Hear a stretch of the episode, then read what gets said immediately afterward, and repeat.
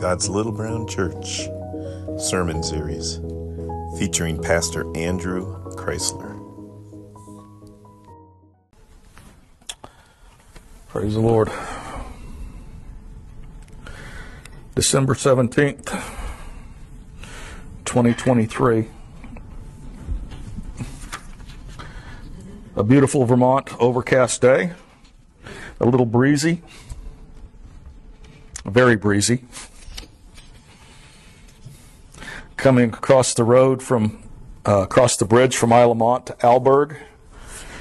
The road is covered with spray from the lake. The lake is up and the wind is whipping. And praise God, it's above freezing. Otherwise, somebody else would have been preaching this morning. Praise the Lord. I want to talk this morning about knowing God. The picture on the front of the bulletin says, knowing God or knowing about God. As you, well, go to Bible Gateway or one of those uh, sites that allows you to, to search scriptures and you put in know and God to find them in the same verse. Almost every verse that comes up, of the 300 verses that do, at least in the New King James, came up with 300 verses where know and God are in the same verse. Almost every one of them talks about so people should know that there is a God, should know that God exists, should know that God is the God of Israel, should know that God delivers. Very few of them talking about actually getting to know God Himself. Most of them are knowing about God, but it's uh, whether through um, Psalms and Chronicle or uh, Kings and Chronicles, or whether it's uh, even in Genesis, whether it's in uh, any of the minor prophets. It's so that others may know that the God of Israel is God.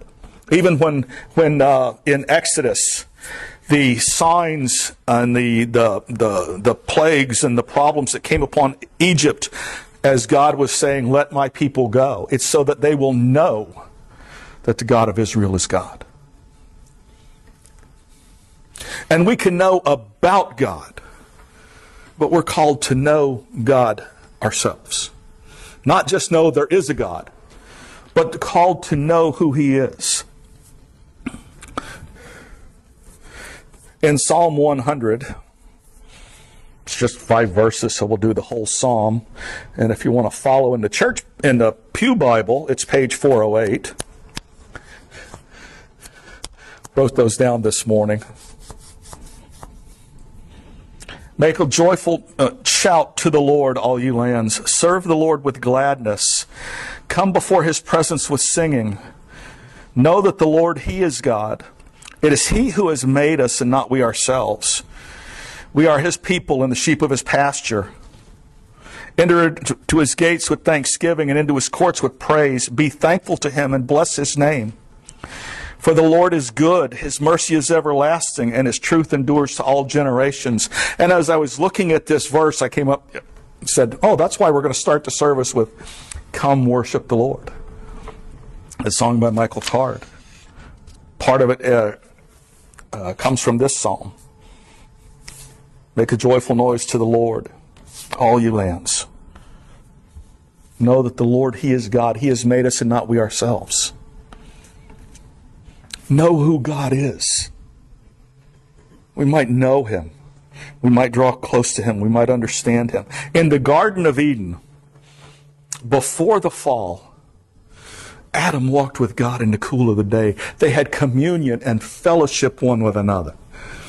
But after they ate the forbidden fruit, the, tree, the fruit of the tree of the knowledge of good and evil, and they recognized that they were naked and they hid themselves from God. God knew exactly where they were. God knows everything. God knows exactly where they are. But his response says, Adam, where are you? What happened that made you pull back? What happened that made you pull away? And that sin that entered in the earth, where we pulled away and are separate from God. But God, because of Jesus, through Jesus, made the way that we could be reconciled to come to know Him, to come boldly into His presence, to enter his courts with thanksgiving and into his gates with praise, to draw near to the God who loves us, who made the way of reconciliation. Do we know God or do we just know about God? We've talked uh, several times in the last few weeks about uh, Job chapter 42, where Job says, Before I heard of you by the hearing of the ear, but now my eyes have seen you. Now I know you. And I recognize my own shortcomings. I abhor myself. I repent in sackcloth and ashes. But Job says, Before I just knew about you, now I know you. God wants us to know him. We come before a holy God cloud, uh, clad, clothed in the righteousness of Jesus because of what he's done on our behalf. We don't come before a holy God in my righteousness or your righteousness, which scripture says is as filthy rags. Instead, we come before him forgiven, made whole, new creations. And he draws us close, draws us into his presence. Praise God. In Ecclesiastes 3, page 450.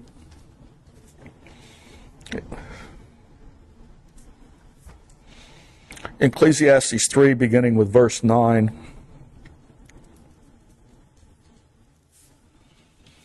Says, What profit has the worker from that in which he labors? I have seen the God given task to which the sons of men are occupied, are to be occupied. He has made everything beautiful in its time. Also, He has put eternity in our hearts, except that no one can find out the work that God does from the beginning to the end.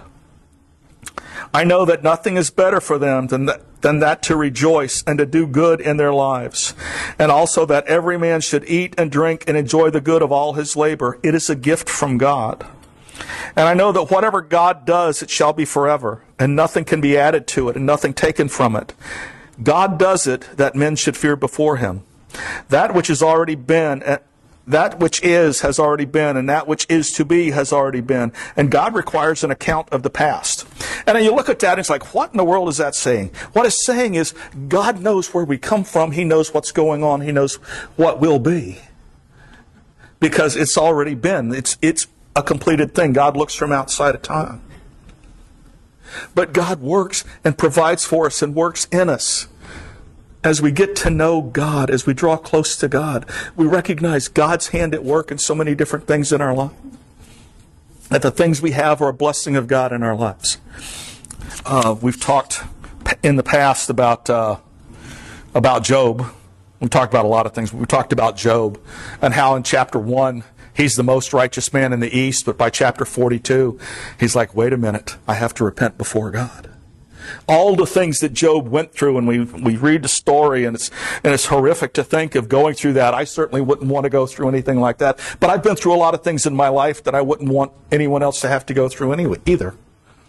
Yet I know that God hasn't wasted anything. Everything that He's allowed me to go through, every, every step, every failure, every shortcoming, every mistake, every sin, God has still used it to teach me, used it to guide me. When I was in jail in Israel, and there was no one to turn to but God.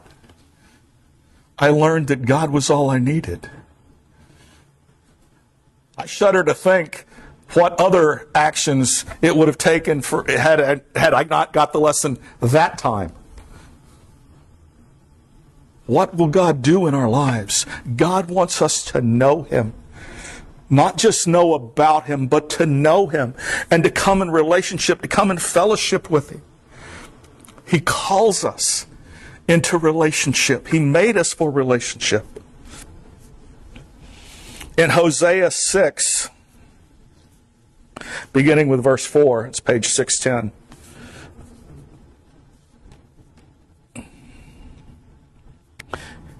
Now, Hosea 6 starts with verse 1. It says, Come, let us return to the Lord. For he has torn and he will heal us. He has smitten and he will bind us up. After two days, he will, will revive us, and the third day, he will raise us up. And we will know if we go on, if we follow on to serve the Lord, his going forth is prepared as the morning. Talking about getting to know who God is. But beginning with verse 4, it says, O Ephraim, what shall I do to you? O Judah, what shall I do to you? For your faithfulness is like the morning cloud, and like the early dew, it goes away. We can see scripture where God talking about Israel, but we do see the same thing in our own lives. We're faithful to God. We get up, this is wonderful. Yes, we're going to serve the Lord. And then life gets in the way. Things come up that distract us. Things come up that pull us away from the things of God. Does it happen in your life or is it just me? Your faithfulness is like a morning cloud and like the early dew, it goes away. Lord, forgive us. Lord, help us. Lord, draw us close to you. Carries on, continues on, verse 5. Therefore I have hewn them with my prophets. I have slain them by the words of my mouth, and your judgments are like light that goes forth. For I desire mercy and not sacrifice, and the knowledge of God more than burnt offerings. But like men, they ter- transgressed the covenant. For there they dealt treacherously with me, treacherously with me. And where it says men, that's like Adam, they broke the covenant. Just as Adam broke the covenant in the garden. These people of, of uh, the children of Israel and ourselves, we've broken the covenant with God. But he desires mercy and not sacrifice, and the knowledge of God more than burnt offerings. God wants us to know him more than he wants sacrifice. He wants us to know him more than anything that we can possibly give him coming to know God, to draw close to Him. Because when we come in the presence of the Holy God, we cannot walk away unchanged. Spending time in the presence of God changes us. It, it makes us more and more and more like Jesus. As we come to know more and more of who God is and come to understand that everything we have is a gift from Him.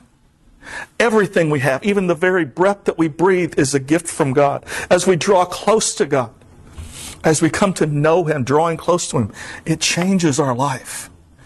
Praise God, I'm not the person that I used to be. I'm not the angry person that I was. I'm not the bitter person. I'm not the sarcastic and vicious person that I was because of who God is. Because as I drew close to Him, as I began seeking His face, He began changing me. People today tell me I'm so nice. Like, let me tell you, it's only Jesus. The only good thing in me is the Lord. But praise God, He is changing me continually, day, day by day. Make me more and more and more like Him.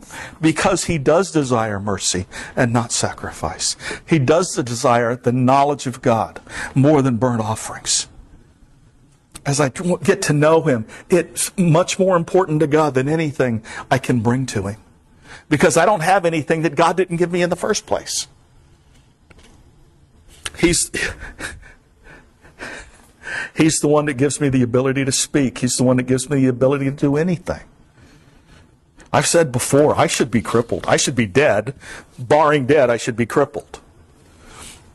Um, I was hit with a forklift when I was 17. I was caught between two pallets chipped the bone, cut back through the leg, the leg muscle. The doctor said, You will never walk normally again. And it'll be months before you can hobble. And within a month, I was walking around town carrying my crutches. Not because of me, but because I serve a God who has a plan. I was hit in the ankle, same ankle, same leg. I was hit in the ankle by a hubcap that came off a car. Back in the days, of 70 mile an hour speed limit before the 55, before the whatever the state has to do. We were broke down on the side of the road, and I was standing out by the road, and a hubcap came off a car and came and hit me right square in the ankle. Went flying way off into the sugarcane field. I was hit in that same ankle by a full soda can thrown from a speeding car. I should be crippled, but I'm here. I jumped from the bottom of a hundred foot bridge, diving into the water, tuck, doing a swan dive, tucked too quick, landed flat on my back, and could not move, and had to be pulled out of the water. Yet here I am. All of these things happened in my life, and God has brought me through it. Why? I don't know. One day I will know even as also I am known. I look at Joni Eareckson Tada. At 17 years old, she went swimming. She dove in, hit a rock, broke her neck. She's been in a wheelchair from the time she was 17. She's 70 now, or close to it. She's been in a wheelchair all this time. She paints with a tooth with a paintbrush in her mouth, and and she writes dictates and writes books and and talks about the goodness of God and has ministry. And she said.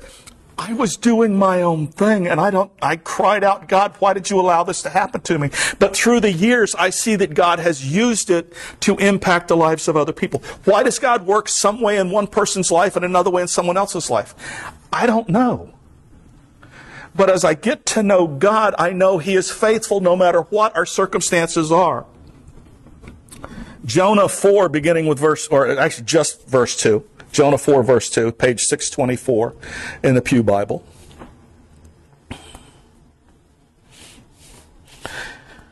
says, So he prayed to the Lord and said, Ah, Lord, was not this what I said when I was still in my country?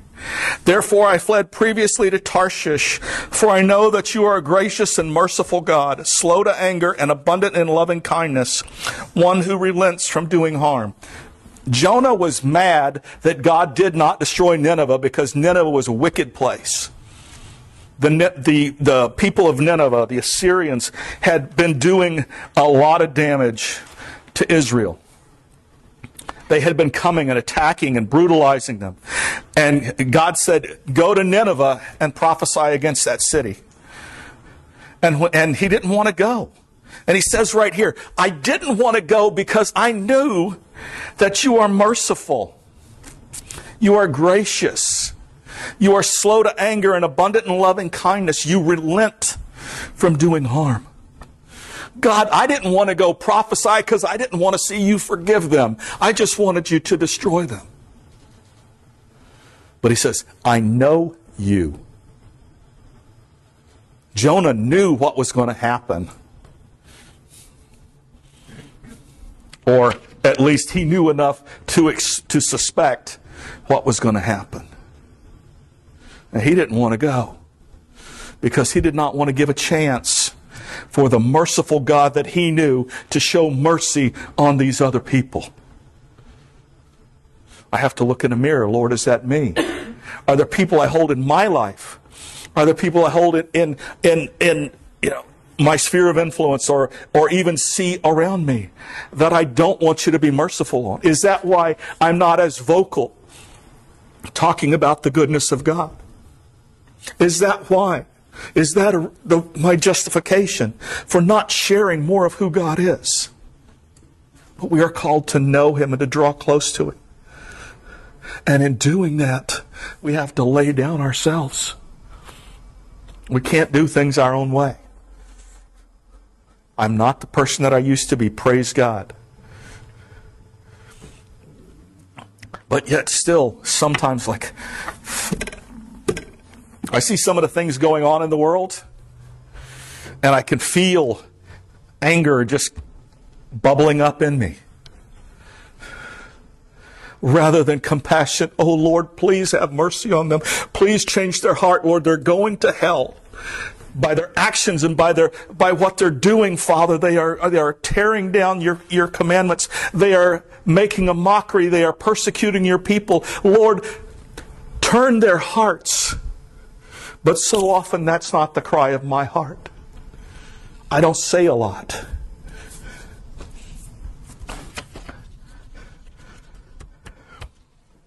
But sometimes like we could just get them out of the way Lord, if you can just get, get rid of them, Lord, forgive me.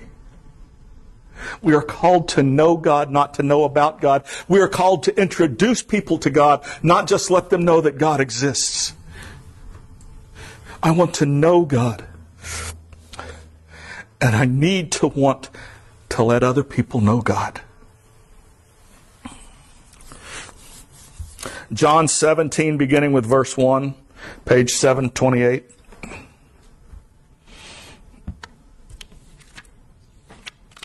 Says Jesus spoke these words.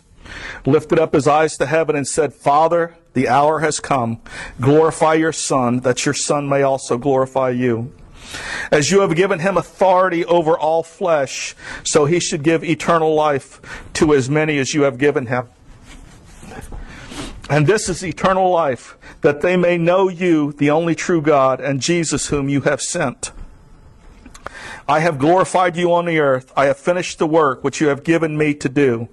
And now, Father, glorify me together with yourself with the glory that I had with you before the world was.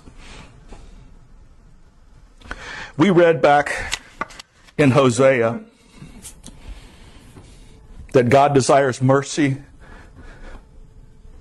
and not sacrifice, that the knowledge of God and more than the burnt offerings. Jesus said here, this is eternal life, that they may know you. God has granted eternal life.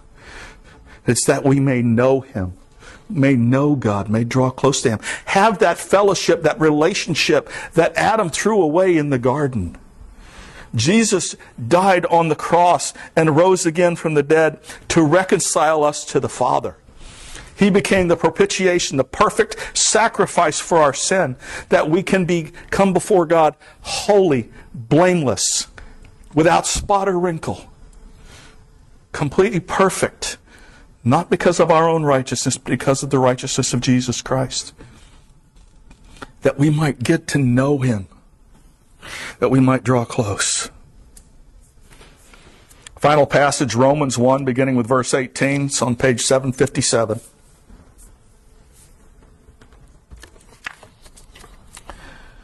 Says, For the wrath of God is revealed from heaven against all ungodliness and unrighteousness of men, who suppress the truth in unrighteousness.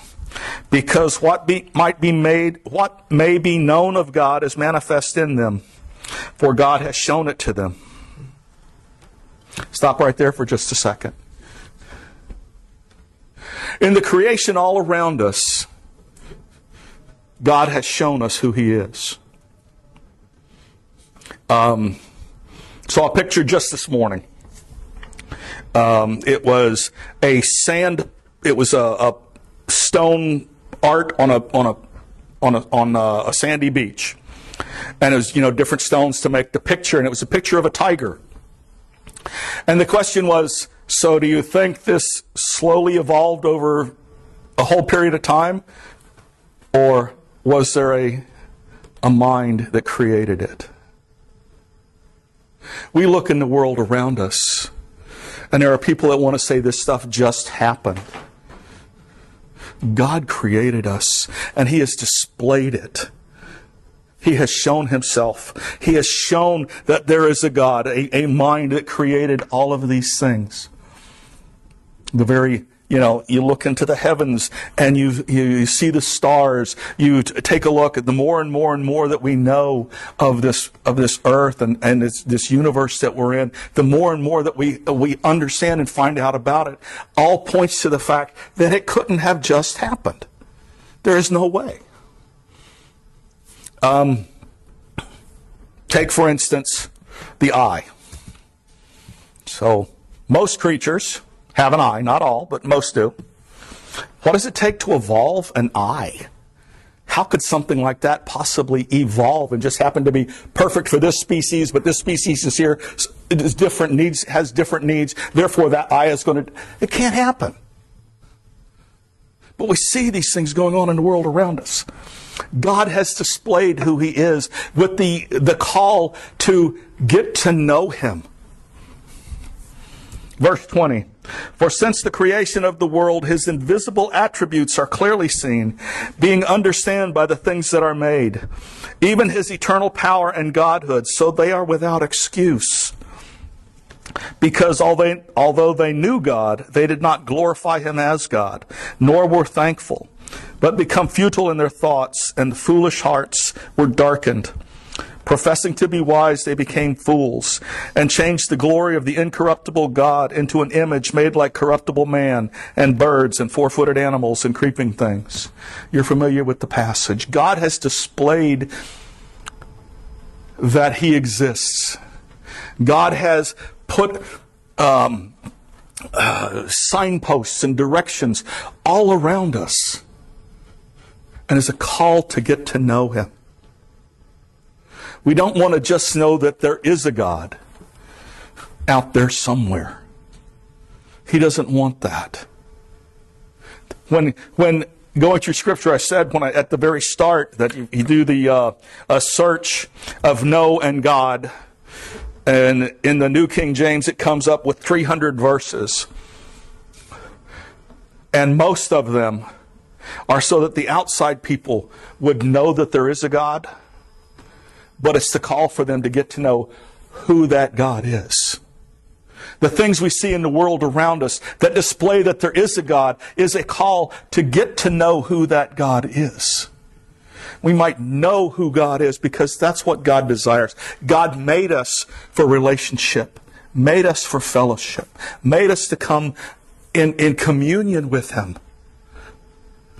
And when we don't do that, when we when not just we, but the people around refuse to do that, it talks about it here in Romans that the wrath of God is revealed from heaven against all ungodliness and unrighteousness of men who suppress the truth in unrighteousness. We know it, but it doesn't fit our narrative. We know it, but if I recognize that there is a God, that means He's God and I'm not. That means His ways are right and my ways are not. That means I need to know what it is that He wants because He created me in my mother's womb. I have to know who this God is. Oh, it's much more convenient to just ignore him. But one day there's a penalty for that. If we get to know God, as we get to know God, as we draw close to him, the things that are important to God are important, should be important to us. God loved this whole world so much he sent Jesus to make the way of reconciliation.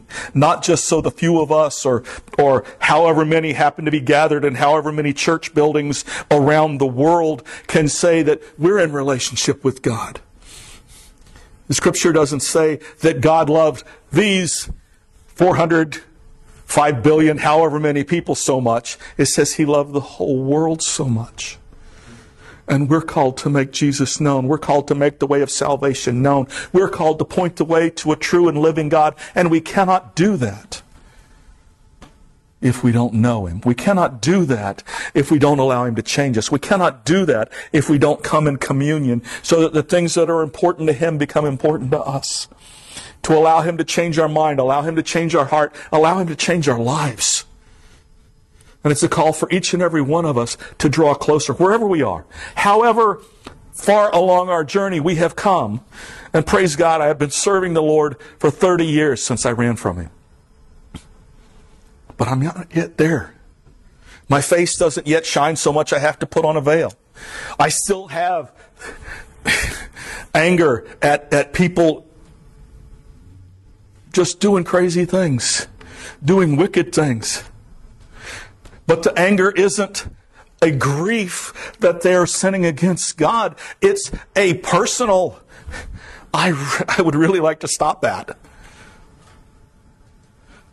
But if I know God, as I draw close to God, as I come to know God, and it's a continual process, then I have to see them through God's eyes as lost, as hurting, as needing a Savior. Jesus, looking over Jerusalem, he wept because they were like sheep without a shepherd. Jesus knew what was coming. He knew they were going to uh, arrest him and, and, and whip him and scourge him and mock him and put the crown of thorns on his head and beat him and, and take his clothes and, and uh, split him between the guards and cast lots for his garment and crucify him. He knew all of that was going to happen.